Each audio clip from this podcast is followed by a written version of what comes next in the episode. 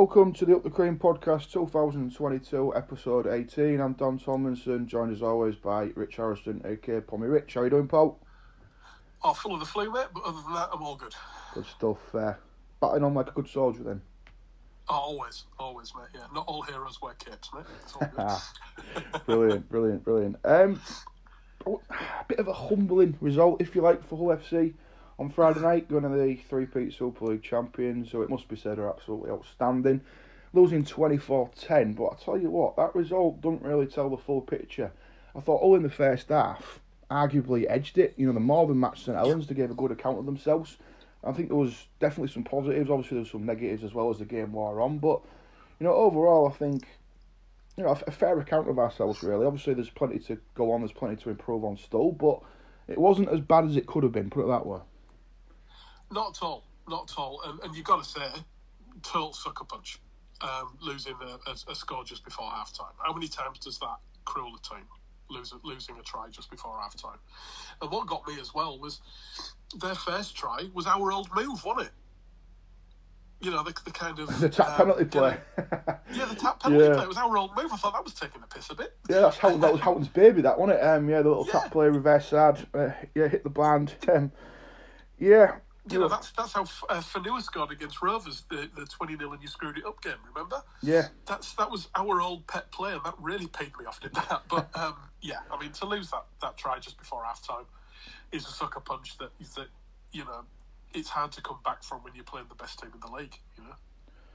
They're past masters at it, St Helens. How many times do they go back where they go, you know, a few minutes before half time and they hit you and they get and they get the ascendancy and think that shows shows what they're all about because you know they was under the caution that first half. It was Hull that had the better opportunities and chances to score, and I thought we pinned them really well in their own half. We made them come out a lot. As I say, we, we played the game in the right areas. We just couldn't quite get over the line. There was Ligi Sao almost went over. I think Jack Brown again went close. There was a couple yeah, of opportunities. Line, yeah, dropped the ball over the line. Yeah, there was a couple of moments where we, we could we, we could have maybe with a little bit more nous, a little bit more finesse, we could have got at them even more and you know, I thought Hull's pack was absolutely outstanding. You know, we're talking about first half performances. Well, Ligi Sao played the full first half. He was incredible, and then followed that up in the second as well with another big stint. Uh, it's just a shame that we, you know we fell away, and obviously St Helens do what they do best. I mean, they're, they're outstanding. Sometimes, sometimes it's easy to you know when they'll get beat just to pick the bones out and say, "He wasn't good enough," you know, this wasn't good enough, that. But sometimes you look at your opposition, you just think, "Wow." I mean, St Helens, St Helens are absolutely magnificent. They've got probably the best hooker that's graced the English game in the past 20 years in James Roby. They've got Jonny Lomax on, on one arm, he was brilliant. Yeah. you know, they, they do just enough, don't they? Yeah. That, that's the thing. They, they, they, don't they don't do more than they have to. They do just enough to win the game in hand. And um, yeah, it was a, it was an absolute masterclass of of how to manage a game. Really, we just happened to be on the wrong end of it. Yeah, it did. It did wind me up a little bit that you have Konrad Hurrell, who obviously you know ran away for yeah. the, the they try that really that really took the game away from Hull when he put he put Jonny Lomax in actually. Uh, but yeah, it was a one on one miss from Hull's left edge, and he managed to get away, and that was a bit frustrating because. Thought other than that, we dealt with him, you know, okay. I mean, it was obviously a, a raw left edge. I mean, but yeah, it, it is what it is. Sometimes I think sometimes you do have to applaud your opposition, and yeah, St Helens are they're outstanding. It's you know we think of St Helens teams and we think you know they're, they're flashy, they're good with the ball, they throw it about, they score good tries, but but this St Helens team under Kristian Woolf is, is, tough. You know, they're tough as nails. They really are. They're, they're strong. They're in your face, and the line speed is incredible. And they seem to get just as much satisfaction out of you know jumping off that line and smashing you as they do scoring tries. And that's that. That's that's the game in a nutshell. It is about defence, and defence is obviously what wins, what wins Super League titles, and that's why they've won three in a row. And it's easy to say, oh yeah, maybe Hull needed a bit more finesse, a bit more nous, but sometimes you can only play what your opposition let you sometimes, you know. And the defensive, I thought St Helens were incredible, particularly in that first half. Yeah, agreed. Uh, agreed. And, and, look, we'll get onto the we'll get onto what's happened in the NRL over the weekend. But um, obviously, there's a team looking for a coach at the moment after Barrett went from from the Bulldogs, and all of the mail across here has been that Kristian Woolf is a real contender because he's done such a good job. Well, it's not. know, it's not surprising. Over, he took over a winning a winning club with a winning culture, and he's made it better. Mm. You know uh, and that's that's what you want in it. So yeah, there's um, the the the mail is that uh, he's been strongly considered for it. Whether he whether he wants it or not um, is, is almost immaterial. You know that everyone's saying that he's a he's a red hot contender for it. So. Well, it's, it's not surprising because, like you say, to take a championship side and think, all right, what can I do with these? Oh, you know, I'll make them even better. I'll make them tougher. I'll make them even more resilient. And yeah, he has. He's made St Helens better. And it's funny because people still think of that 2006 St Helens team as the best that's ever graced the competition. Obviously, they dominated for a couple of years, but only did win one grand final though because they got beat by Leeds three years in a row after that, didn't they? But you think this one's won Yes. three in a row? They're likely to go and win four in a row. Now that that's nothing short of phenomenal if they if they do do that. And you sort of look at you look at where Hull are at right now. What we said would be happy with a top six finish. We're currently fifth. A fourth place finish is not beyond the realms of possibility this year. With you know Warrington being a basket case, Leeds being a basket case, you know Castle Rovers being hit and miss. It's it's it's up there for us. You know it's going to be between us and Huddersfield, I think. And you know we're talking right now saying, all right, I I don't think are actually going to drop below fifth. Well, that's that's a very satisfactory season if we can do that. And it was sort of like a measure of where we are. And you know what? We've took we've lost to St Helens thirteen times in a row now. We haven't beaten them since uh, 2017. And we've been humbled. We've been absolutely stuffed in some of those. We're talking 62 points. La- The last time, last time we went with fans to Langtree Park, and I will call it Langtree. Park, not the ridiculous name that it's done now. Same with Wakefield. Wakefield's Bellevue, Cass is Wheldon Road, St Helens is Langtree Park. But yeah, uh, it, it, it's it sounds daft and it sounds a little bit defeatist, but when you're only losing 24-10 instead of you know your 30 40s and your 50s and even your 60s in this case it does signal a little bit of progress. And that's what we said about Hull FC we want to go when we do get beat because we do accept that we're not going to win every week it's impossible unless you're St. Helens it, it's about how you get beat. It's about, it's about staying in that fight staying in that grind. And I tell you what I will come on to a little bit of things which did piss me off a little bit with Hull but as far as fight goes as far as resilience goes as far as staying in the ground and not withering away goes you know we ticked all those boxes Hundred percent. Yeah, I mean, it, it's it's it's- it's never been about it's never been about um, our um, our desire to win, our will to win, our you know our ability to grind. It's never been about that. It's always been about execution. Like from from day one this this season, when we execute well, we win because we've got the work ethic. The work ethic is almost unquestioned at the moment at this point. But it's just executing, and, and the dumb players. Unfortunately, we, we had a halfback who's not a halfback and a five eighth uh, who you know passed the ball into touch, kicked the ball out in the full, uh, and didn't have the best. You know, didn't exactly cover himself for glory. And and we still only lost by a small margin. You know, so.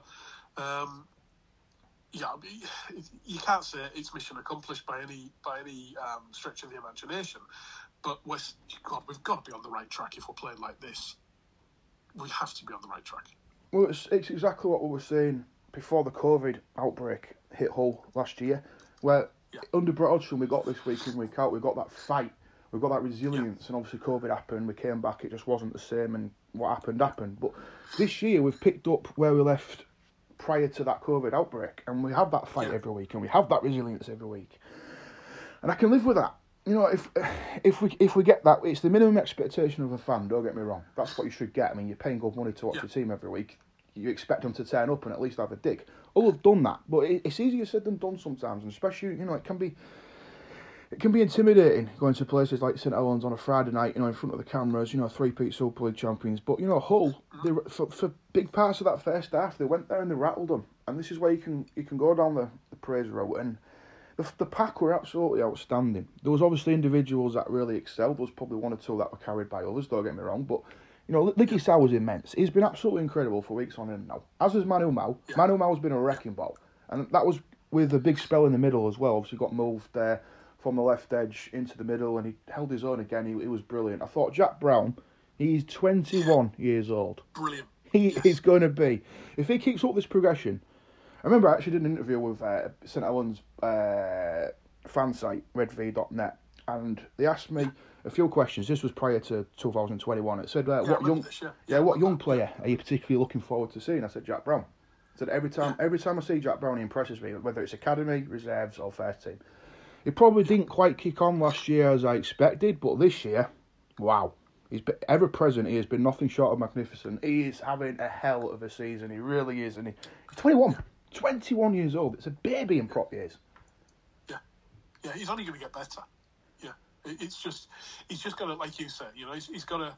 We've we've all seen it before where we've had these kind of players that for a season we go, wow, this guy could be anything, and then they've fallen away. But for him to be at this stage of his development now as a prop, that augurs very, very well for the future because props don't usually get anywhere near their full potential until they're in the mid 20s. So, you know, for him to be where he is now and, and to be at the level of performance he is now, yeah, wow. Yeah, it is. Get it's, excited. It is. It's, it's definitely time to get excited, and it, it goes with the, obviously the youth direction that the club are, are pulling all their all their, you know all their branches towards right now, and it's it's good to see. Uh, I thought the effort from those three was even more impressive, given that we lost Brad Fash after what five six minutes, whatever it was, with that head collision. Um, not nice. Glad he's okay. Good to see that. Was it a Um, head collision or was it a raised forearm? well, whatever, whatever it was, raised forearm, elbow and head. It was Brad Fash's head, wasn't it? So we'll go with elbow and head collision then. Uh, good to see that he's okay. Obviously, that's the main uh, Yes, the main point yes. here. Um, also, it was nice to see. Um, I don't know if you saw on Twitter, Theka Pallicina put uh, the St Helens doctors just a thank you post to them because apparently they were really good in handling the situation. Obviously. Dealing, Brilliant. dealing with it on the field and obviously getting Brad, you know, into a safe place off the field, ready for the ambulance. So that was good to see. Because obviously you've got to treat these things seriously right now. The sad news is obviously Brad Fash misses the Wigan game this week, but rugby league, I think we've said before, haven't we? We get we get that right with head injuries, with head docs now. It's it's something that the sport have taken seriously for a while now, and I think it used to be a seven day thing, didn't it? So he could have, in, you know, a couple of years back, he could have actually played next week, but now it's been extended to eleven. I think Yes. even though a player would want to play, even if his elbow was falling off, uh, it's it's sensible. You've got to look after the welfare, aren't you? Especially what we're seeing with ex players and the, the road they're going down right now with you know dementia and head knock, you know, obviously, Yeah, you uh, know, and, and the last person that should be making any kind of call on whether they should be playing the next week is the player themselves, Yeah, because they're exactly. always going to say yes. Exactly. You know, Yeah. always, and, and that was always the thing. You know, the, you know, you, you, I used to hear coaches say, "Well, if he tells me he's right, he's right." Nah, that, that, that's that's had to change. Yeah, It's yeah. it's that to yeah, because like you said, the rugby league players they play with a, a leg falling off, an elbow falling off, absolutely. a broke. You know, Yeah. We've seen it. We've seen Slamming Sam Burgess play a full grand final with a fractured cheekbone. He couldn't even see out one eye. Don't matter though. He still carry on, didn't he?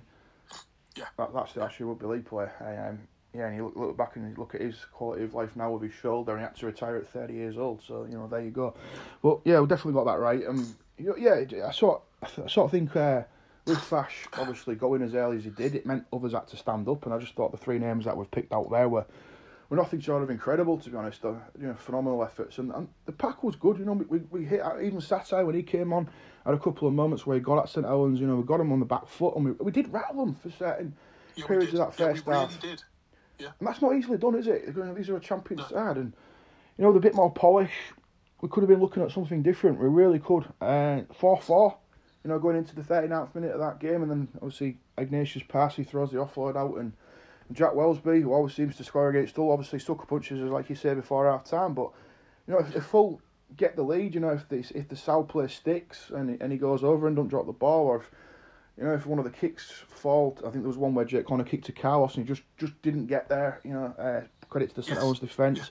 If, if if them players are coming off, they could be looking at something different. We could have been even been looking at a whole lead at half time. Yeah, absolutely, and, and we'd have and we'd have deserved it as well. You know, we, we, we matched them first half, really did. But uh, you know, I thought the uh, a couple of things that, that I noticed was um, there was a couple of times we uh, we made a break and there was no one backing up. I noticed a couple of times. If the, what from what we said last week, you know, Connor's not that kind of fullback that backs up a break. We're expecting Reynolds to do it. Reynolds was nowhere. Um, he wasn't quick enough. He wasn't there to back it up. Um, Saints went through the gears. They just upped the energy. About 50 minutes, about 10 minutes after the break, they just they just put the foot on the gas and they just left us for dead. Uh, I thought um, the Lomax try, our left side, left side defence was awful. Um, Griffin looked wanting for pace. Uh, Wynne missed the tackle, which you can't say that for Conway a lot. He, he doesn't do that a lot, but he did in that case. Um, yeah, I, I thought. I've got to say, I I wrote down positives were McIntosh. I thought he did well again. Thought Johnston looked pretty good when he came on. He straightened us up. Yeah. Although by the time he came on, the game The game gone. was gone. You're right about McIntosh. Yeah. He was absolutely outstanding. As he is every week. It was great. Yeah, yeah. It's just he's, he makes meters and he's lively. Mm. He just he just looks he just looks like he's he's he's engaged. He's he's bought into the game plan. You know, he just looks like he's he's there. He, he wants to be part of things.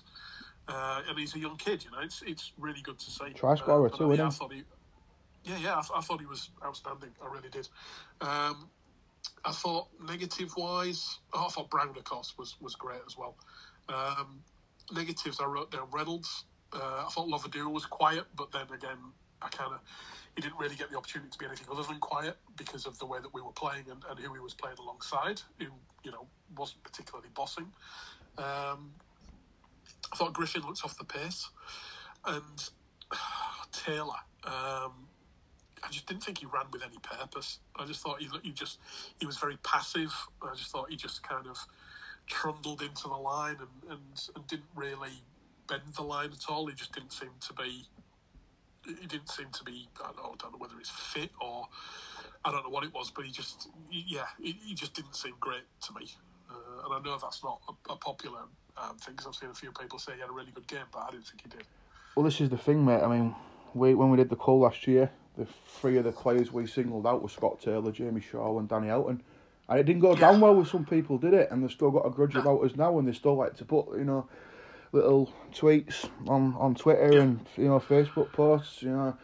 But the, rea- the reality is, mate, it's not 2016 anymore, is it? And we've moved on as a No, club. he's six years older. He's six Exactly. years older and his body's gone.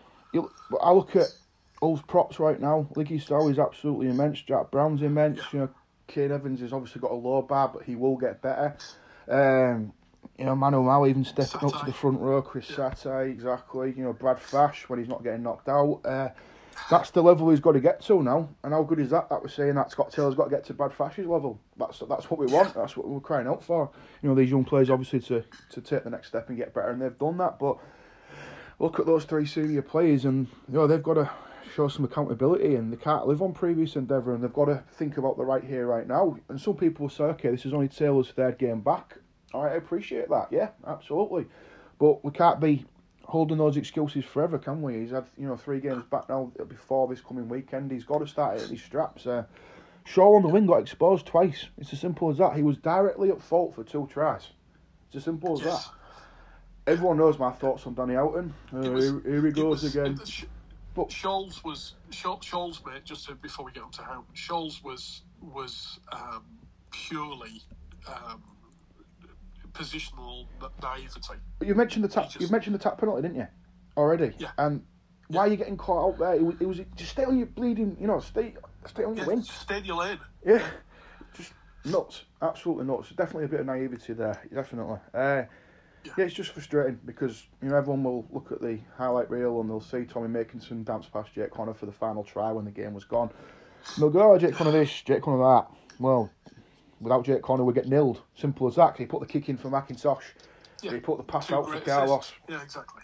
Technically, the assist goes down to Carlos, inverted commas, Tom Brady, Tom Harvey. Um, how the touch should miss that. I mean, what are they there for if they can't see that? It was at least a half a yard forward, but you know, we'll take it. Obviously, got all to double figures on the night rather than just scoring the solitary four points. So, yeah, we'll take it. Puts McIntosh eight tries in 10 games. Yeah, thank you very much. But that's a fact, mate. Without Jake Connor, we get nilled. All right, he's still our biggest threat. He's our biggest attacking outlet. And it's starting to frustrate me though because we've we've got an approach now at LFC where it's just uh, let's just chuck it to Connor and hope that something happens because no one else is stepping up. The Nan doesn't step up. Josh Reynolds isn't stepping up. Joe Lovodua, unfortunately, is becoming a passenger at six. Don't get wrong. When he gets his hands on the ball, the running game looks dangerous. And there was a couple of moments uh, where he beat players with his footwork and you know showed a little bit of that Fijian flair. But he's just like I say, he's just not getting he's not getting the ball in his hands enough. When you've got the Sky Sports commentary team saying he needs a run at seven, at, at nine, because that's exactly what they said. They said we'd love to see him at nine because Danny Houghton's game is based around defence, not attack. And that's not what a modern hooker does. I was like, bloody hell, can I hear the angels singing? Uh, yeah. Sodding hell, someone finally Can someone is just agreeing with me. someone get that clip and just plaster it all over social media now so our, our fan base can see it. Right, absolutely kills me saying it because he's a club legend. He is a club legend. No one will ever take that away from him. He's a club legend for what he did at Wembley alone on Ben Currie, tackle 52. And it absolutely kills me saying that he's not good enough to play for Leicester anymore. But that's the reality, he isn't. He hasn't adapted his game. He's not a modern hooker anymore. There's no threat out of nine, and people will say, oh, yeah, but we don't win enough rucks. But even when we do, and it's not just that, it's the distribution, it's laboured, it's slow. And Timo writes for us and listens to us, and he said it probably costs us about 10, 15 metres a set with that slow distribution, the passing, and he's right, it does. Yeah. It just holds us back time and time again, and people are starting to notice it now. You know, the media, obviously people on Sky, some of our fans who are, you know, completely black and white blinkered. And don't get me wrong, there's, there's no satisfaction in saying this. It really isn't. And it, and it kills me. It really does because he's a Hull FC legend. But the reality is, you can't go on forever. they make 60 tackles a game. Oh, yeah. It's not a good thing. It's not a good thing. No, that, and that's what we need to get away from. The worst thing that Super League ever did, in my opinion, was bringing this bloody ridiculous thing in for the top tackler. You know, because you're basically admitting that a team can't defend, and it's all on one guy. Mm. You know, and, and these people going, oh, you know, the, these these Danny Houghton naysayers, like, they've only got to look at how many tackles he makes. Yeah, that's not a good thing. It's a really, really bad thing that he's doing that, and he's having to do that. And and we've all been blinded by tackle fifty two a little bit, and, and know, it was phenomenal and an amazing thing to do. And we go on about this week in, week out, but you know, I think people are starting to see now that, that we need to play more direct. Look at Roby. You know, look at look at um, look at a hooker in, in the modern era. You know, I mean, you know, one minute he's down injured, and then he's running around to and putting a kick through and getting a, a six again. You know, it's just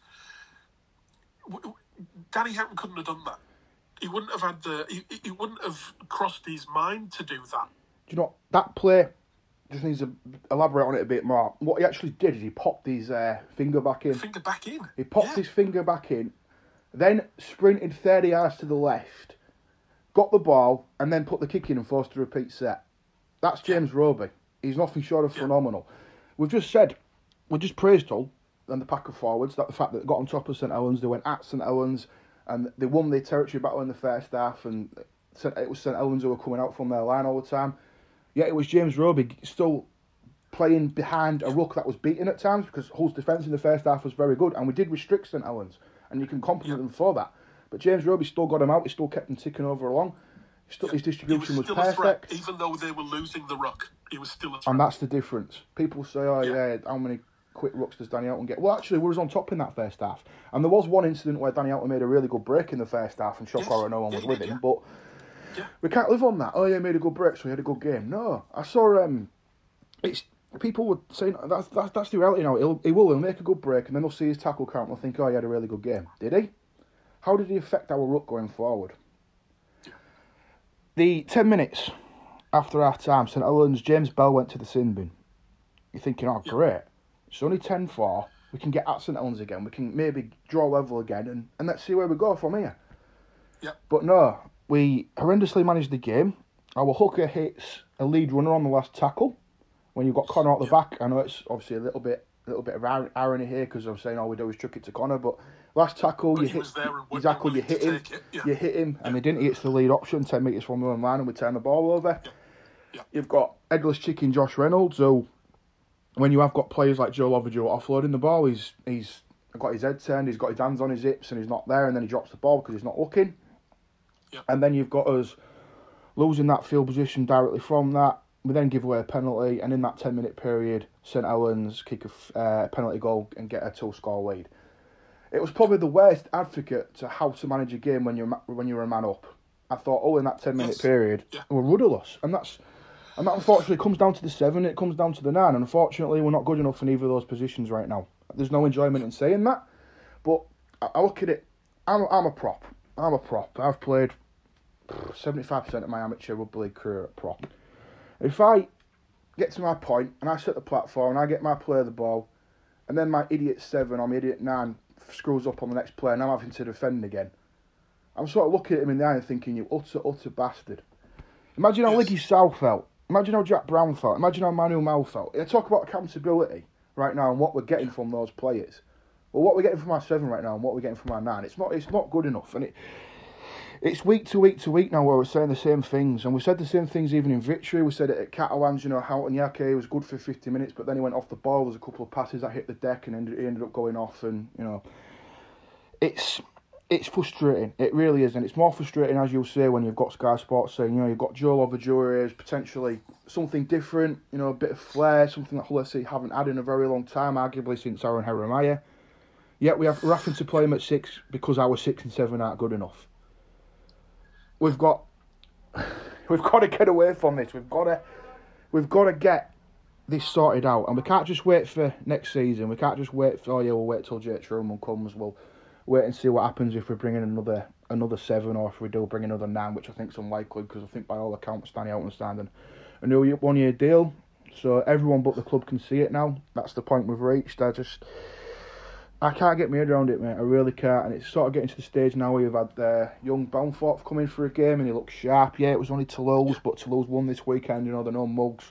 I'm not going to disrespect them. Came on, he did a job. He looked sharp. You've got Lovodua again, not getting a goal because the six and seven aren't good enough. Okay, let's throw Jacob Hookem in the arse and let's get Lovodua at nine. There's always, you know, we've got we've got to do something. We can't go on like this because it, it's infuriating, as I say, because the fight's there, the resilience is there, the pack of forwards are outstanding. You know, you've got McIntosh on the wing who will run through a brick wall every bloody game for you. We've got to step up in the seven and nine positions, or, or we're going to get we're to get humbled again and again and again, and we won't make. We, you know, we've made strides under Hodgson. Don't get me wrong, but we won't get where, where we want to be while we've got these problems at the club. Yeah, I agree. Agree. And, and what we don't want to get into is the same the same problem that we had when we had to let Litten go. Because you know we had we had a young dynamic hooker who was quick and, and different and something a little bit special, and we put all our eggs in one basket with one hooker, and we ended up losing probably the best young hooker, in, young English hooker in the game, in Litten. And of all places to go, he went to Blaydon Rovers, which crawls you, you know. So when you've got like a Bamford coming through, and you've got, you know, I've got to say, this year, I mean, I've, i was no fan of him last year, and, and you know, on that Cole Cole list that we did, I said Johnston should go. I think this year he's been he's been pretty good. He's been solid every time he's come on. He's he's straightened us up. He's not let us down. He's played seven. He's played nine. He's played thirteen. He's done all right. Lovodua we signed as an option at hooker. He's hardly played there. Um, you know, we got we got young kids like Bamford coming through. You know, so yeah, I mean, we, we were talking last week, and when when John was on, he said, you know, he'd really like to see how given another year, just just so that we can transition someone else in. Well, that's fine, but if that's going to be the case, let's communicate that to the fan base as well. We're giving Danny another year. We're not expecting him to play the same amount of games. We're not expecting him to play the same amount of uh, minutes. He's going to be coming off the bench, or he's going to be starting hooker, but then we're going to transition him out. We're going to spell him, and we're going to do everything else. I can't think of a hooker that does 90, uh, 80 minutes these days. Well, even Roby doesn't, does he? Obviously, Lussick No. comes on. No, I mean you look at look at uh, Josh Hodgson at Canberra. Um, they've got a young hooker that comes in and spells him when when Hodgson's fit. Obviously, he's, he's gone with a knee at the moment. But nearly every NRL team carries a hooker on the bench, or someone that can hook. You know, like a utility forward or a utility back that can play six, seven, and nine. Which is what which is what Reynolds was. Reynolds played more hooker for, for West Tigers than he played six. I think Reynolds should be playing for Scaler, if I'm being honest. Um, He was awful, wasn't he? He was terrible. Yeah, yeah, he was bad. giving him the benefit of the doubt, mate. We we've been pretty Yeah. lenient towards him, if we're being honest. Uh, we No, sort of thought, bad. yeah, he's come over here. Well, we came over during during a winter lockdown, didn't he? When he first moved over here, it was tough. He Yep. was obviously isolated on his own. Had a decent start to his whole career. You know, a couple of performances those first two rounds against Huddersfield and Salford. He was he was good. You know, he was energetic. He was enthusiastic, and, and he was. He played very well. Fortunately, then he does his hamstring, out for a few weeks, comes back. You know, can't get any continuity because obviously the fixture list was an absolute fast. You know, games getting called off left, right, and centre. Hull FC then get a big COVID outbreak themselves. You know, four weeks, four week shutdown, whatever it was, three, four week shutdown, and then he sort of comes back and he's having he's having moments that when we're sort of picking at these moments, saying, "Oh yeah, looks okay there," but then he goes missing for twenty minutes, and he pops up again, and and we've given him the know what I benefit of the doubt. Reynolds? Do you know what I think it is? I think he still plays. I think in his head he's still 25. He's still chasing lost causes. He's still running around like a lunatic. He's still throwing himself into tackles. He's still running around like headless chicken because in his head he's still 25 and he could do it when he was 25 because he had the motor to do it, but he doesn't anymore. Yeah, he's got to be more mature, hasn't he? He's got to be. Yeah, and, and, and like I always use Benji Marshall as, as, as a really good um, a, a really good uh, uh, example. Benji Marshall never made good decisions on the football field. He was a genius, but he was a maverick. Right? Never made fantastic decisions on a football pitch, but he had the speed and the elusiveness to get himself out of the the blind alley that he ran himself into. Do you know? And then as he as he got older and older and older, and he lost that yard of pace, and he lost that elusive, elusiveness, and he was getting he got a bit bulkier, and obviously he got older, and he got some more years in his legs. He changed the way he played. He started to he started to boss a game more. He started to be more of a talker. He started to stand back a little bit and start putting in better kicks. He worked really hard on his kicking game and on his passing game because he couldn't beat a player with pace like he used to. And and he evolved. And that's why, when he became available at the age of 34, I was all for Hull trying to sign him. And we tried, and he said no, and we got Reynolds. Now, Reynolds was always a fantastic player because he was all about effort and he was all about bleeding for his team. And the Bulldogs fans still absolutely love him. But unfortunately, as time's gone on and his body's got a little bit battered and he's got older and he's lost a yard of pace, he's still playing the same way mentally he hasn't changed the way he plays at not one iota. He still plays the same way, which one game in three is fantastic because we'll be playing in the way that he can do that. We played a simple game, you know, against uh, was it against Catalans? Catalans uh, at home. the Catalans game he played? Yeah, yeah. You know, when he kick into the corners, chasing the kick, that that's he can do that all day. But when we're playing against Saints and it's a bit more nuanced, and we have to pull something out of the hat because Saints are the best team in the league and we're away at their place, you can't afford to kick the ball out on the full, throw the ball into touch, switch off defensively and have your hands on your hips and not follow up. Not follow up a, a break, you know, not back up a player that's made a break. He can't afford to do that, and unfortunately, he's he's he's at that stage of his career now where he's going to give us one good game in three, and it pains me to say it because I've been a real a real um, defender of his because I can see what he brings and he brings that enthusiasm and, he, and he's he is worth sometimes when he's on form and he's shouting and chatting and, and he's geeing people up. He can be worth 10 points to you but against Saints at their place on a fairly warm night when he hasn't got a decent seven outside in bossing he was really found wanting he didn't step up he's not the dominant half and, and can never be But he was against Catalans, and that's what's more. That's Yes. what's even more infuriating. That's yeah, one game in three. Yeah, but that's not good enough though. Like what we said about accountability and and looking your forwards in the eyes who have you know done everything they've been asked to do, and you're looking at that as a marquee halfback on a hell of a lot of money. Yep. How do you sleep at night? Seriously, how, how do you look at your teammate in the face and say, oh, "Yeah, I've put, I've given it everything today. I've given my absolute all, all on that money." Yep. I, and yeah, we have, we have defended him. We've probably been too lenient towards Reynolds and giving him the benefit of the doubt because we, like you say, we see what he's brought to the table and see what he can do, giving a good push, you know, giving good support play, giving that energy and that The English game enthusiasm. should be absolutely tailor made for him, mate. Mm.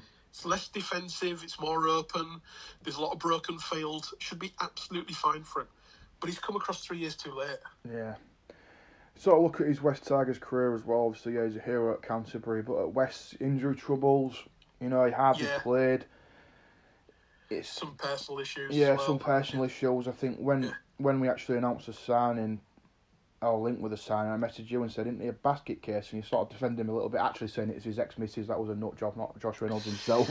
She Okay. just uh, she just had her first MMA fight this weekend as well. Crikey. His ex missus um, fought in. Um, yeah, she, weighed in in black lingerie, um, and that's that's her to an absolute T. It's all about her. Um, and uh, yeah, very. Uh, uh, yeah, I you can see why you went for her, and you can also see that she'd be an absolute lunatic. Yeah, with the with the Reynolds thing, uh, yeah, I think we're getting past that point now with lenience, aren't we? Unfortunately, we're getting to the point now where his performances are actually really starting to wound me up. If I'm being brutally honest, um, not good enough, and it's for the money he's on and for what he's bringing to the table right now. He's got to step it up, and and again, I use that word again. It's accountability. You've got to be able to look your teammate in the eye and say, "Oh, yeah, you know, I've, and if you can't do that, then you know you're not you're not pulling your weight.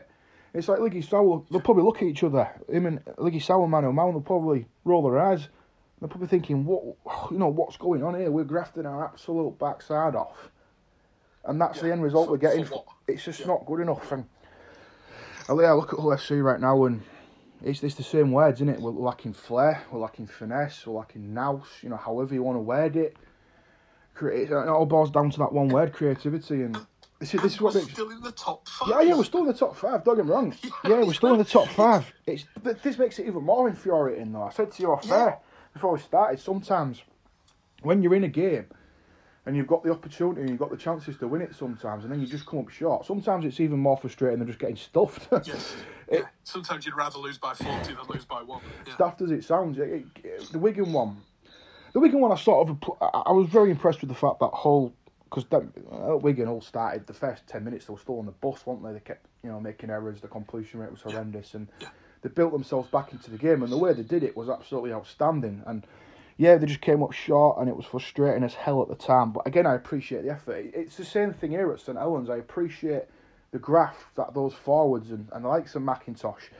Even Jamie Shaul going forward, I thought Jamie Shaul going forward was good. I just thought without Yeah. the ball he got the ball in his exposed. hand, he was fine. Yeah, exactly. Just the defensive side to his game, unfortunately, he got exposed a couple of times. But yeah, Yeah. We, we're not that far away, as daft as it sounds, after tearing my hair out like that. We're not, because we've got a very good pack, as we say. We've got some decent outside backs. We've potentially got the right players for the key positions if we're willing to play them there, i.e. Lovodua at, nine. You know, obviously, Luke Gale's going to come back in this week. He's got to step up as well, though, because, you know, he was left out of the team for a reason, and we can come on to that. But yeah, we're not that far away. We've just gone to the Super League three, you know, three in a row champions and rattled them and, and come up short when in areas where we could have, you know, could and should have done better. And that's the thing, though. We've, we've got to get past the chuck it to Connor thing, haven't we? We've got to we've got to have a little bit more than that. And that's the Yeah. thing, because everyone will have a pop at Connor. And, and don't get me wrong, the defensive side of his game is far from perfect. And you know, does he actually throw throw himself? You know, at, at the defence, you know, in those last ditch tackles like a Sam Tomkins does. Well, no, he don't, does he? It's as simple as that. But again, I've already said without him, we'd have got nilled. You know, he's, he's top of the try assist table for Super League. You know, you think how many games he's won LFC alone in the past 18 months. Where would we be without him? I'll, I'll, I'll throw a challenge down, right, to, to anybody who listens to this that, that, that questions his last line of defence, right? Go and watch every try from the Super League last week and go watch every try from the NRL last week and tell me how many fullbacks were fantastic in the last line of defence.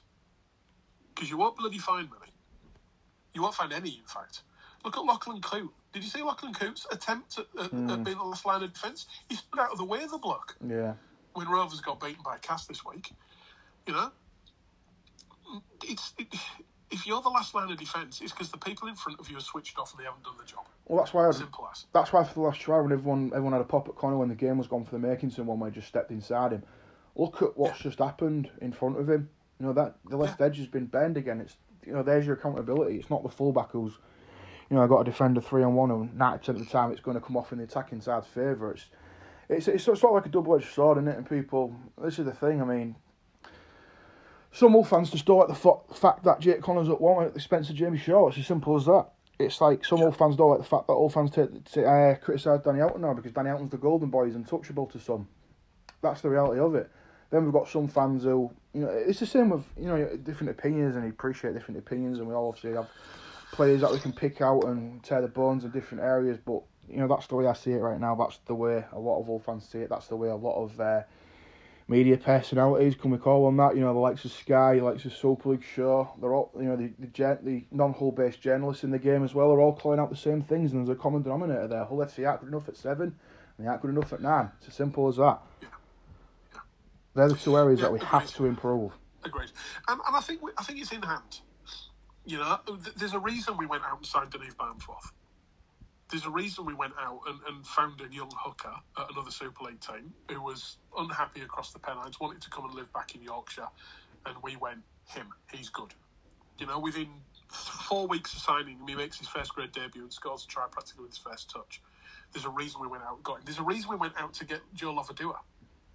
The problem with Lovodua is he's had to play here, there, and everywhere because we've had this massive injury, and, and you know, Gale's been either suspended or injured most of his whole career, and Reynolds hasn't been able to step up into the breach. Now, the problem we've got is that despite all of this, we've somehow managed to still get into fourth and fifth.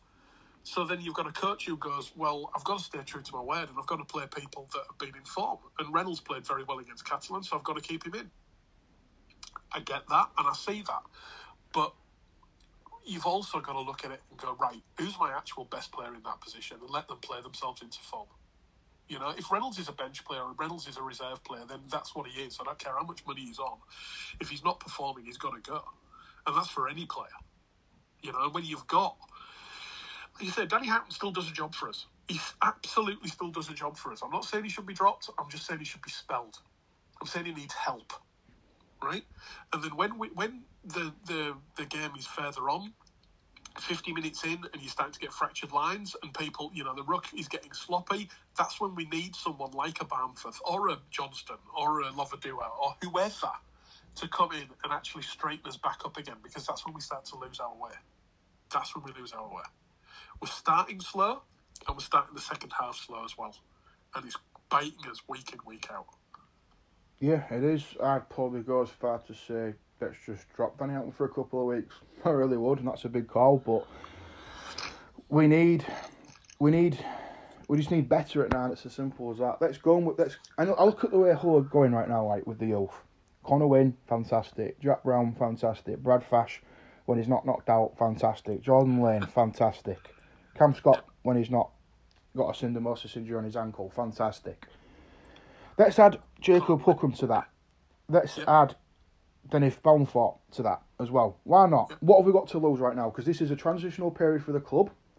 We've accepted that we're not going to be great shape, but if we do get in that six, then that's job done for me this year. Full, if we're a playoff team this season, and I'm still confident in saying that there will be, then that's job job, job done. Yeah, objective completed. You know, blah blah blah. And do you know what? It, it will be it will be smart.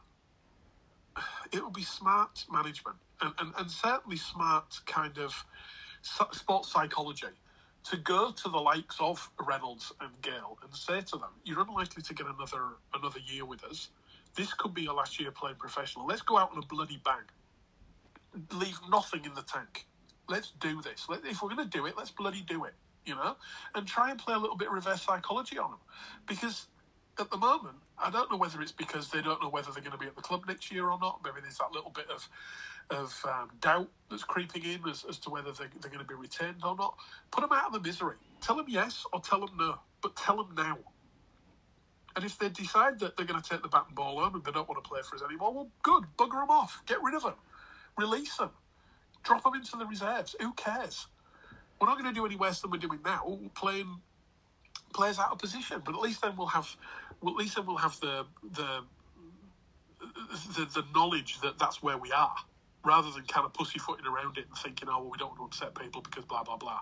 You know, a couple of conversations. Look at what's happening over here at the moment. As soon as as soon as Barrett went at the Bulldogs, straight away you've got all these players that they've signed for next year going, oh, hang on, I don't know whether I'm going to go there. They've already released Brent Naden. He's already gone to to the Tigers. He's he's been picked in the Tiger squad for this week.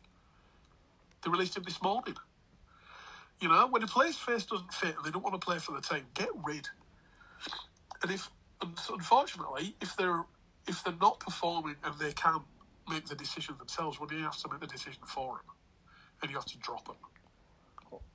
A couple of those conversations could have already took place. Obviously, we're past the May the first deadline now. Obviously, rumours are going to come yeah. out left, right, and centre. Who's yeah. to say that the club already hasn't had that conversation with Josh Reynolds, saying that that unless you do something majestic in the second half of the season, then we're not going to exercise that year option. We're going to release you because obviously it's in the club's hands whether they do that or not. Same with Luke Gale. Yeah, yeah. And yeah, if, well, it's like for like with Reynolds, isn't it? With with um, with um, uh, what's his name was coming in from Cass. By the looks of it, Jake Trueman. Six for a six. Yeah, and that's an upgrade for me based on what we've seen yeah, so far this too. season. Um, well, yeah, it's just what let's see do beyond that. Obviously, with the seven that will go alongside Jake Trueman next year. Um, and again, what happens with the Nan situation? Because if we do if we do get a seven in, if it's going to be Luke Gale or if it's going to be someone else, then you'd like to think that puts Lover back into the nine position. You know, coming off the bench. Um. Obviously, with with the Houghtons, it looks like he's going to get another year deal, as it does with Manu Ma'u obviously very confident in saying that Joe Lovodua will be staying at this club. Um, it's interesting that the rumours came out about him going to the other side of the river a few weeks ago, which were nothing short of embarrassing. Why would they need it? Why would well, they need it? They've got two fantastic hookers. Well, Parcell was one, Parcell was in. yeah, got. Parcell was in doubt at the time when he wasn't signed up. Obviously, they only just announced that yeah, this past right. weekend, and You know, people putting two, two, two and two together and coming up with five as, as per usual. But To be Yeah. honest, that, that that could actually be them. That could actually be them saying, "Oh well, we'll have a look at Lovodua then if you're not making your mind up, Matt." Well, yeah, it could, he's gone, it "Oh, could, yeah, it could, it could have been. But I think that rumour was just way off the mark. It was just ridiculous. But like Bevan French to FC, um, I can't see much mileage in that one. If I'm being honest, um, it's it's a name that a few people have put up, but I, I just can't see it happening. 'cause it means that all would have to do something that Hodgson's been very reluctant to do, and that's obviously move Jake Connor from fullbacks. You'd, you'd be putting Connor as your seven, wouldn't you? And, and French as your one, and I don't think Connor would be suited at this point in his career to playing on a, one edge only. I like the fact he's got the freedom to roam about at the minute, and if you restrict that to, you know, you know, obviously with Trueman on the left, Jake on the right, or roles reverse, whatever. I just, I don't know. I think that would stifle us even more because the reality is, you know, we whinge about the chuck it to Connor approach, but that's our biggest attacking threat. It's as simple as that. So, yeah, why move him? And and that's another thing, right? On the on the Reynolds points, on on the on the on the, on the Houghton points as well. You know, Houghton. For, for all the stuff that he does bring to Hull FC and has brought to Hull FC, he's got to improve the attacking side of his game. It's the same with Josh Reynolds right now, and particular in Josh Reynolds' case because he got the backing from his coach this week. You know, you, you've already mentioned it, the fact that the Hodgson is prepared to reward uh, the runs on the board, if you like. If you've had a good performance, they'll pick you again and again. Saw that with Jamie Shaul on the wing over Adam Swift, and Reynolds obviously over Luke Gale was another performance-based decision. Well, we're going to home this week. I think Hodgson will be thinking, you've let me down there, pal. I've just backed you. I've stuck with you. You got a one-game ban, but based on what you did against Catalans, I've put you in the team and you've let me down. So now you've got a situation where Luke Gale has to come back in, and again, he's he's another one that hasn't yet set the world alight in Hull FC colours right now, but can't be any worse than the performance Josh Reynolds threw in at St Helens. I mean, it'd take something special to be honest to top that. But Luke Gale's your club captain. He's your main halfback. If he's fit, you play him, and that's got to be the way we go forward. Feeling that, you look, at the youth direction as I said before with your Balmforths and with your Jacob Hookems, because again they're not going to be any worse. They're really not. And if that's going to be your future, then let's start let's start embedding them into the squad now. You know, let's let's start playing them. Let's bring them off the bench or whatever, and let's get him let's get him integrated into that squad because they can't be any worse. You know, you say with youth comes a little bit of naivety, but I tell you what, Balmforth would not have been any worse than the man that was on show on Friday night, and Jacob Hookem wouldn't have been any worse than Josh Reynolds on Friday night. I can categorically say that. Yeah, yeah, and, and you know, it makes me it makes me really. I mean, and I know it's not the finished article, but it makes you feel really sorry for for Ben McNamara getting injured when he did, because this is set up for him to, to have a, a, a run in the first team, isn't it? With All right, then I'll, I'll throw this out there now. injured Ben McNamara's arguably been our, been our best halfback this season. And I know I criticised him for missing two tackles after Castleford, and apparently that equates to him not being good enough in some people's eyes, but Yeah. he, he's been our best half this year for me. Uh, look at the Leeds Yeah. performance, how mature he was and, that and how night. unlucky. And it's the same with Cam Scott. You know, Cam, Cam Scott has the best 40 minutes of his career and then has, and then gets a long term injury. You know, and, and at the time, we had Carlos out, we had Griffin out, and, you know, you're playing Lovodua in the centres and Mitieli Vulikijapani in the centres. It, it's absolutely made up for him to have to have an extended run in the first grade. Yeah, Yeah, frustrating. It's really is. Yeah, it's frustrating because you're talking to again with the direction that all are going right now. Two two massive, you know, young players that that would have got extended runs in the first team, and and who knows where they'd be right now. You know, after you know we're talking pushing on a dozen games here, aren't we? Actually, Yeah. Well, we're now 14 games into the season. They would have probably both been ever present if they were fit. So yeah, it's Yeah. it's very frustrating. Um, sort of Todd's law, and it, it does back up the disruption point, and I think we do have to factor that in. Uh, you've mentioned it already, but the fact that we, we, we tear our hair out, we whinge about A, B, and C. Yet let's still 15 so played one point off fourth, and with our destiny very much in our own hands. And if, if, imagine if Hull did finish fourth this season, just imagine that Oh, and how good that would be. That's Scenes, mate. That's dizzy height territory, is it? Thinking where we are and because that's the thing, we've got some outstanding players. Ligi Sao is nothing short of incredible. Manu Ma'u is phenomenal. Jack Brown's sensational. Daniel McIntosh is brilliant.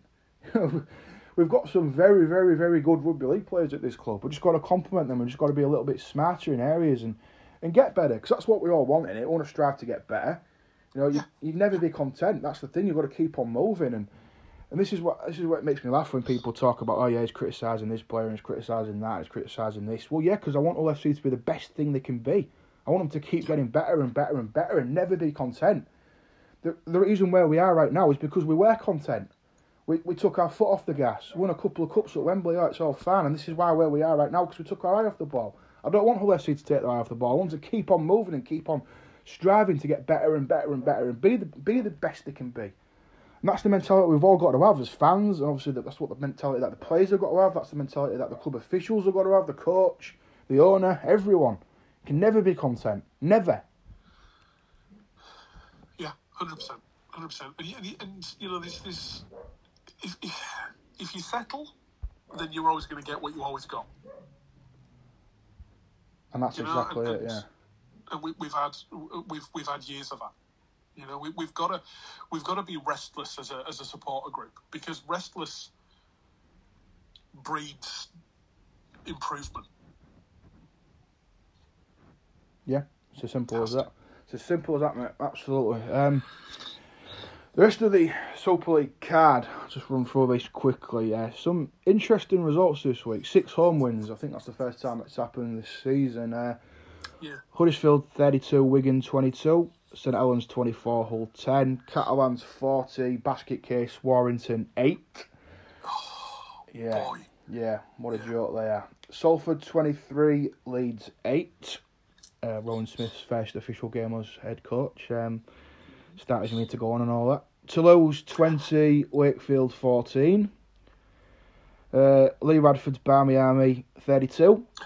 Rovers nil. How the wheels have fallen off there. So yeah, again, we, haven't there what? Yeah, yeah. this this again, and this is what hype does to you, mate.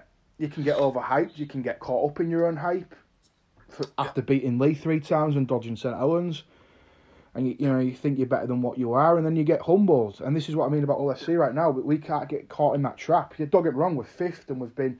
If you're assessing 2022 so far, it's satisfactory at at, at, at West. Don't get me wrong. I'm, I'm Yes. pretty happy with where we're going right now. And I'd say there's areas where we're absolutely outstanding.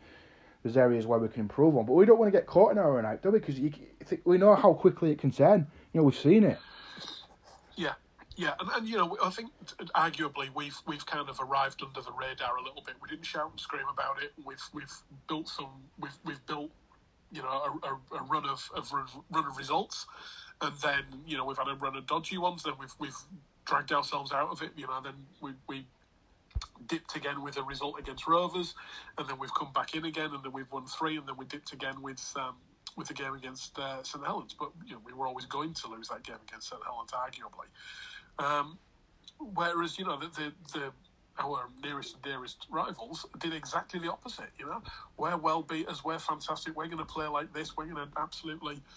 We're going to absolutely throw the ball around like the like the Harlem Globetrotters, and look where it's got him. It's got him nowhere.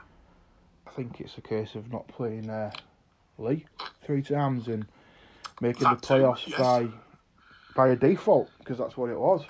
You know, we all we all say, oh well, they've had their they've had their uh, their their cup final now after playing us, but it, it does bear some some looking at, doesn't it? You know, It's they, all they that got up matters that to game, and then they haven't got up for a game Yeah, since. exactly. It's all that matters to them, beating all. They're a tin pot Yeah. organisation. And look elsewhere at them results. Leeds, lol, still what Yes. tenth, the tenth of the ninth, whatever they are. Yeah, they're a basket case. Again, overhyped. People saw Blake Austin Aidan Sezer, thought, oh, they'll be fifth. Must admit, I had him in my top six, so I fall into that idiot category as well. Apologies. Um, again, you look at Warrington, new coach in Daryl Powell, again, who, who had them not to finish in the six, and you look at them right now, they're shocking. They've won five out of 12 games, they've lost seven. That, and they've been humbled again at Catalans, who you know ran away with it at the end. It was like Warrington just threw the towel in. It was embarrassing. Yeah, yeah. there's there's trouble there, isn't they? And and you know, I saw that uh, it looks like they signed Matt Dufty from uh, from the Bulldogs. They never learned. The What did we said this a couple of weeks back, didn't we? In one of the, one of the episodes, said that he's not the answer. And when when they're going to learn? You know, they just throw a big money Yeah. at. It, it- it's crap. If we're being And- and- honest, yeah, and- it's not the answer for them. Speed, speed, speed, speed. That's all it is with him. And and when you look at it, I've seen today on, on Twitter like a lot of Wire supporters going, "Will we ever learn? We've got a young kid there. We're stifling his development. He was about to take over at one from, you know, from uh, our incumbent, and, and you know we, we should have been building a team around him. Then you're going to go out and sign Matt Dufty." Now, if you watch Matt Dufty this weekend, there's a case in point of a, of a fullback um, who, who is uh, useless at the last line of defence. Matt Dufty, right? Right? You know, sometimes a, full, a fullback will go for the man with the ball. Sometimes the fullback will have his attention on the player that he thinks is going to get the ball, and sometimes a fullback will go for an interception, right? Hmm. And not commit himself to tackling either. Matt Dufty, every single time, goes for the interception. And every attacker in the NRL knows it.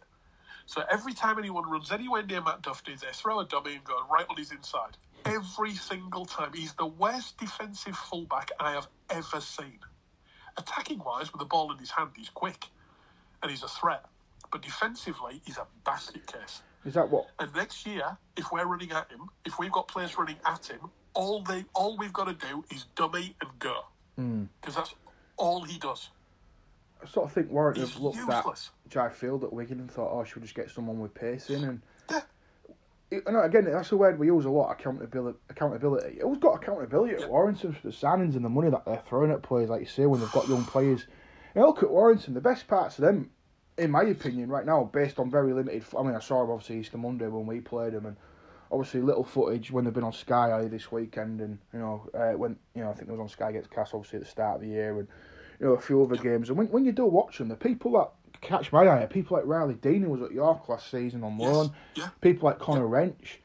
You know, young players that are coming through. Josh uh, Thewlis as well. I know he made the error that unfortunately gave Hull the position for Manu Ma'u to score and win the game when we played him. But there's a good player there. He had a decent game against us. He looks Yeah, yeah. he looks fairly decent. There's something to persevere with there. And I sort of look at the direction that Hull are going in right now with the youth. We see we see it all the time with St Helens, Wigan, Leeds. It's just the next one off the cab, innit? Yeah. But yet Warrington just want to splash the money about. Hodgson doesn't seem to care. He'll just play you. If he thinks you're kind of winning, you're good enough, right? You're you're you're playing. Yeah. Same with Brad Fash.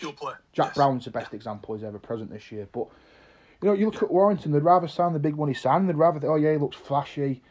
It's like they'd rather they'd, they'd go out and splash the money on a Lamborghini when they're not going to pres- persevere with you know that's you know something that isn't necessarily as flashy as glamorous, but could be in a few years' Well, time. look at the money. The money they wasted on George Williams. An halfback that would know, rather he's- tweet a picture of himself before every game than actually turn up every week. Yeah. Mate. And I like him, You know, know. I mean- I like George Williams. I liked him at Wigan. I liked him at Canberra. But he's, he's, he's a square peg in a round hole there. Yeah. It's not his type of team. Yeah. It's not his type of team at all. No, you're right, hundred percent. And you look at yeah, exactly. You look at the money that they're spending right now and the return they're getting from that money. It's not good enough, is it? And It's really not. so it, it's nice as well to, I suppose, to look at you know the teams we just mentioned there and laugh at them and and realise that you know we can whinge about SC, but we're not actually doing that bad, are we? I mean, look at us in Huddersfield. Not many people would have would have us two as the two Premier Yorkshire clubs right now, sat fourth and fifth in the table. Yeah, yeah, agreed. And when we get onto the NRL as well, um, I'll add the North Queensland Cowboys into that Yeah, because they've gone about their they've they've gone about their business very very quietly this year, and they're in third. And I had them finishing bottom three. Well, there you go. Yeah, fair play Yeah. to them. Obviously, it's still early Yeah. days, isn't it? Well, let's dive straight over to the NRL now. Then, um, people will obviously put two and two together, what they and think, oh, how come they didn't talk about the NRL last week? Oh, is it because Penrith got beat? Oh, they won again this week. So yeah, we'll I come- made I made copious notes on how bad they were as well. We just never got round to it, did we? what a shame. Yeah. Oh, I'll just have to talk about what them a beating the. Storm now, won't we?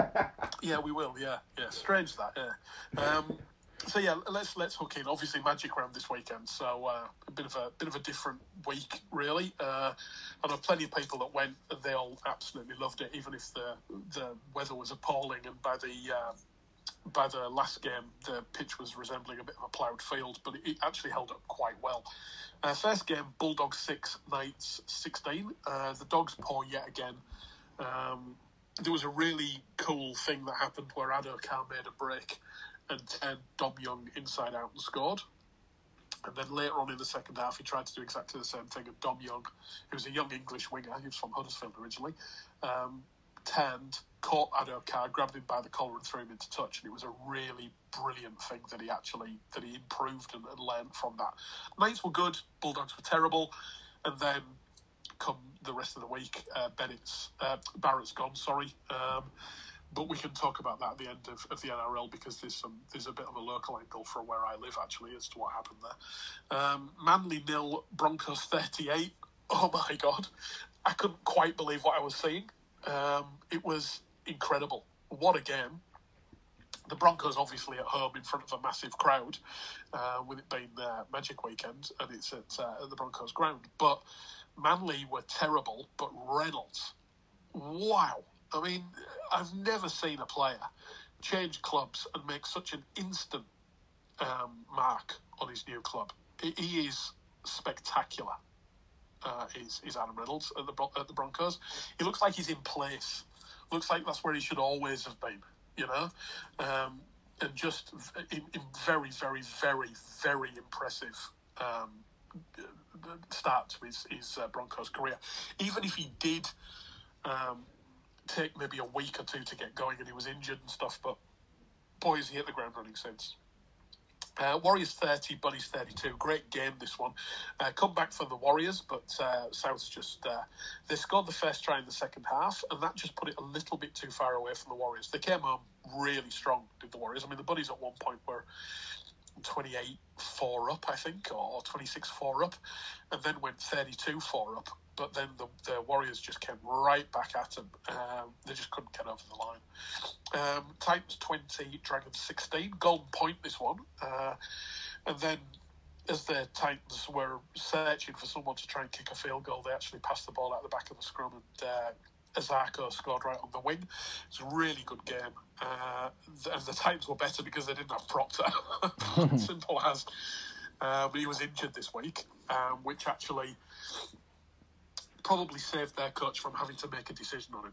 The fact that he was injured. Did you see Twitter feed this week? A couple of people tagged us saying Proctor's been linked with Super League clubs after what we've been saying. A bit ironic that, wasn't it? I actually put at the bottom of one of those in the same vein. I'd like to announce my availability to Super League clubs because I can run four meters in, in, in, 40 minutes as well. No problem. Um, Storm 6, Panthers 32. Let's get it over with. Um, Penrith were amazing. Very, very good, especially Kikau. I thought Kikau was, uh, uh, he's, he's, having the best run of form I've seen him have. Um, I really wonder now with Barrett going from the Bulldogs, whether he's still going to go to the Bulldogs next year or whether there'll be some clause in his contract that he can win on it. I hope so. Um, well, Penrith's point of view. You've got to try and keep him under the cap, but mm. I, I, reckon it's a possibility there. Um, Storm were missing Papenhuyzen and Hughes uh, as well, which didn't help them. But I think even with Papenhuyzen and Hughes, Panthers were too good. They were, they were outstanding. Uh, Raiders 30. Ambush that was the one Raid I wrote on the um, they started fast, did the Raiders, um, and the Sharks did too much defence in the first 30 minutes, and then it just came back to bite them at the end. They held on for a great win, did the Raiders, and I thought they were very, very good value for it. Um, Roosters 31, Eels 24. One again, this was. The Eels were unlucky, um, but the Roosters kicked a field goal just before half time by Sam Walker, and it just put them, it always kept them that scoring a bit ahead which meant the Eels had to really play catch up. Uh, which which just meant it was just a little bit too far for him, I thought. But uh, Roosters did very well. And then Tigers 12, Cowboys 36. Um, I don't know if you've seen it, but the skill from Taulagi yeah. to pass around the, the corner flag was just incredible. Uh, the Tigers tried, uh, and the Cowboys are now up to third. Wow. Didn't pick that. Didn't no, that that's that's the surprise package of the season. Isn't it? And interesting that uh, couple, couple, of weeks. Actually, I think they're right. I think I'm right in saying they play the Storm this week and Penrith the week after. Yes. So that that'll you know give this a better. Test, yeah, yeah, it's give a better. Me- obviously, no one's expecting them to go out and win both games, but you know if they can stick at it and sort of do what Hull did at St Helens with a better seven and nine. yeah, well, you, you could you could argue that they're in a false position because they haven't played the top teams yet. Look at the t- know, two of the two of the three teams have lost to as well. Didn't lose to the Warriors yeah. and lost to the Bulldogs. So actually, they could be joint yeah. top with Penrith. Yeah. exactly, exactly. They've, they've, lost to teams that they really should have beaten. They really should have beaten. Now the Trent Barrett thing, uh, obviously, you know, bottom of the league. They've only won two games all season. Gus Gould took a training session for him a couple of weeks ago, and that's the game that they ended up winning. Um, and I think even when they won the game, people went, "Oh, well, that was Gus Gould then, not not Barrett that's done that." Uh, and, and I think Barrett's been a little bit put his nose out of joint. But at the end of the day, he's not a great coach. Sorry, he's a good coach. He's not a good manager, uh, and, and that's the problem. He just can't. He can't manage a group of men. I'm afraid. And uh, basically, what happened was he, he lost the game. There were rumours and rumblings that, that things weren't right and that Gus Gould was looking at moving and, and trying to get rid of him and stuff. But two weeks ago, Gus Gould came out and said that Trent Barrett was a career coach and he'd be at the Bulldogs much longer than, than Gould would be himself.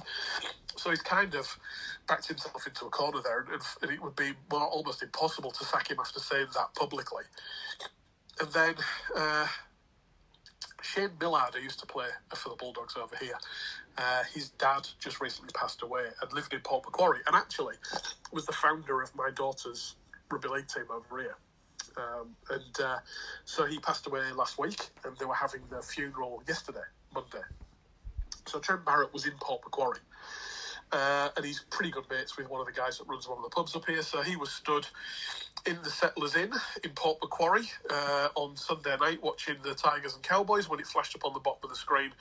Um, emergency meeting, Bulldogs, Trent Barrett sacked in the morning. he actually saw it on the big screen TV up here while he was watching the game. So I think he's then kind of gone back to his hotel room, rung the club, and just gone, You're not sacking me, I'm resigning. so he's jumped before he's pushed. Yeah. Yeah. God. Uh, and uh, yeah, but weird that it's happened up here, you know, which is a bit of a rugby league backwater up here, really.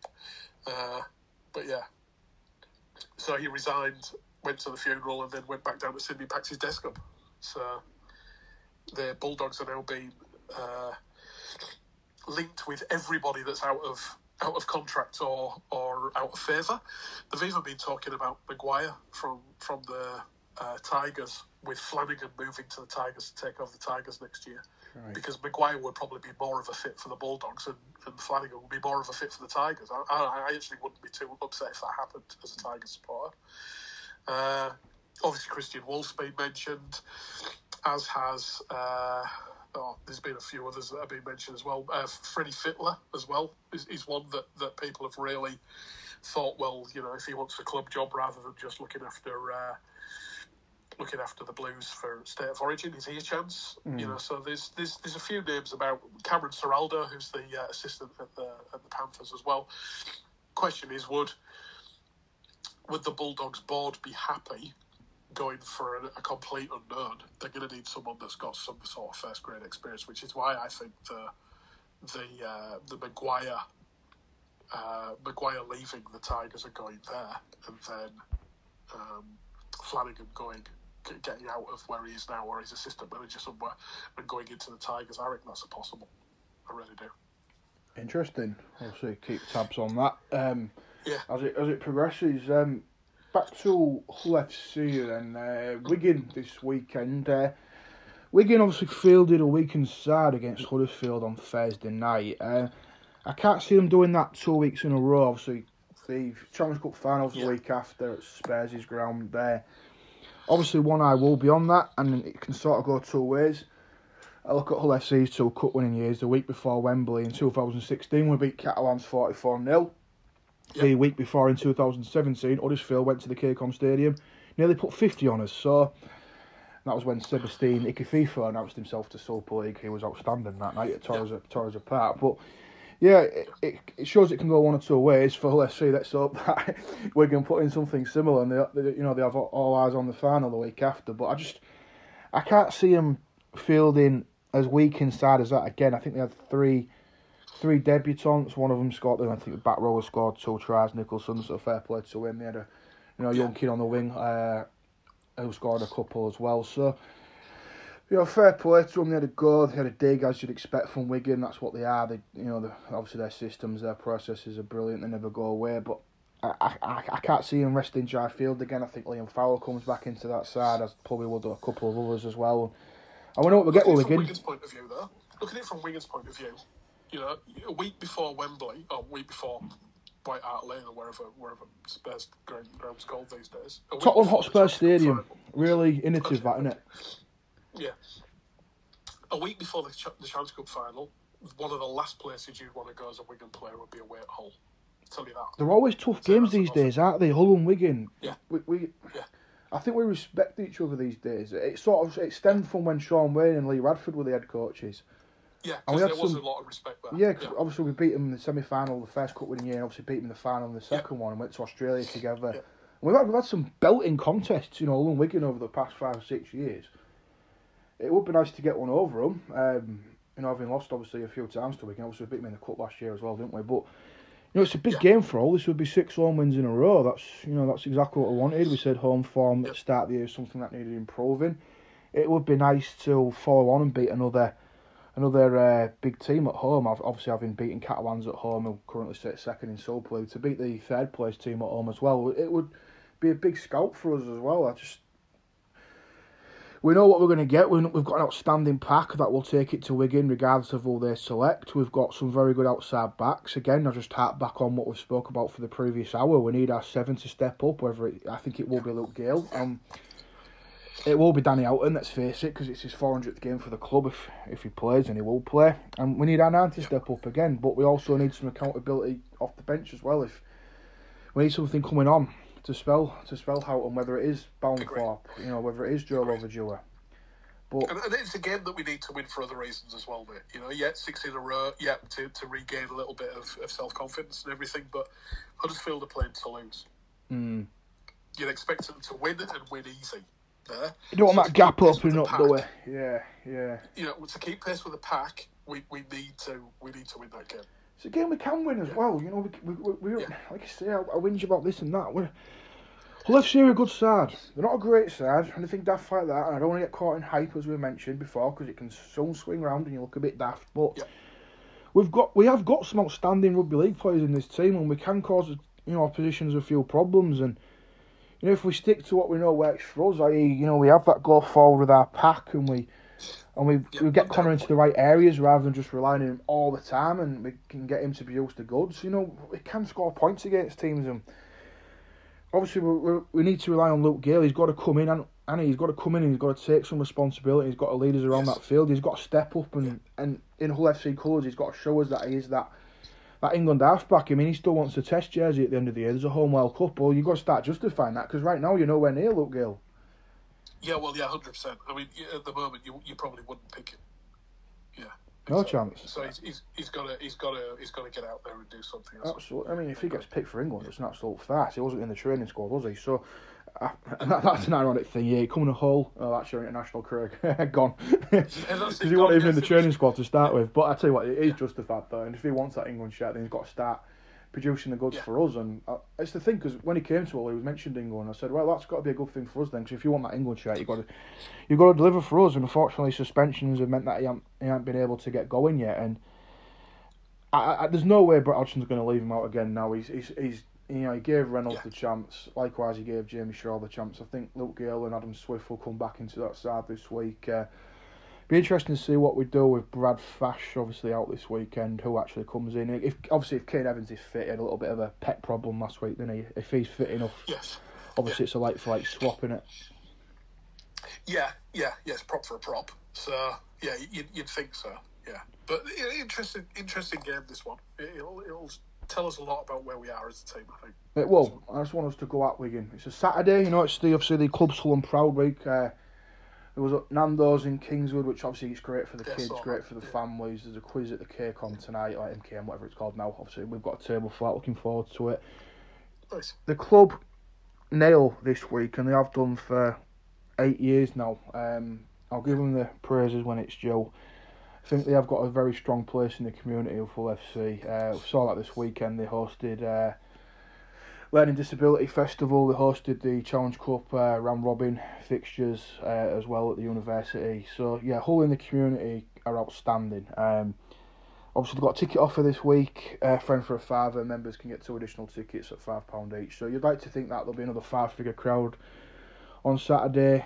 Again, it's the perfect time, three o'clock. I don't think we can ask for much more than that. The only frustrating thing I'll say with these Saturday games is it does, and I'm sort of going to be a little bit hypocritical here. It affects the community game. For instance, I won't be playing Yeah. this weekend. On my team, my amateur team, are at Scarborough. Scarborough away this weekend, but obviously half our team. I don't know if we'll have a team because half of them are going to watch all.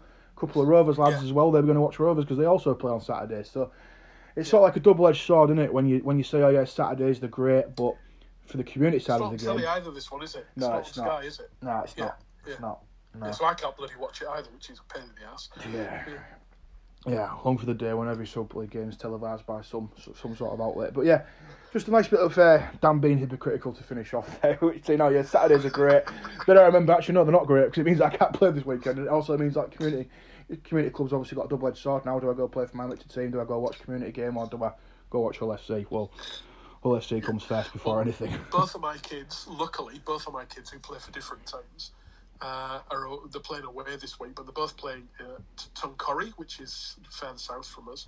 It's the it's an away game, but it's the equivalent of me driving to Sheffield. wow. So, yeah, that's that's our closest away game. so, um, yeah, well, luckily both kids are, are playing at the same grounds. Otherwise, I'd have had to have one at home, one away, and, we'd have had to take two cars and split and everything. But uh, yeah, so I, I know, I know, it's a it's a pain, but it's uh, it's what we do. You know? Good old Australia, eh? To the instance, mate. Right, we'll leave that there for another edition of the podcast. Um, as always, mate, thanks for your time and come on, you will. Definitely.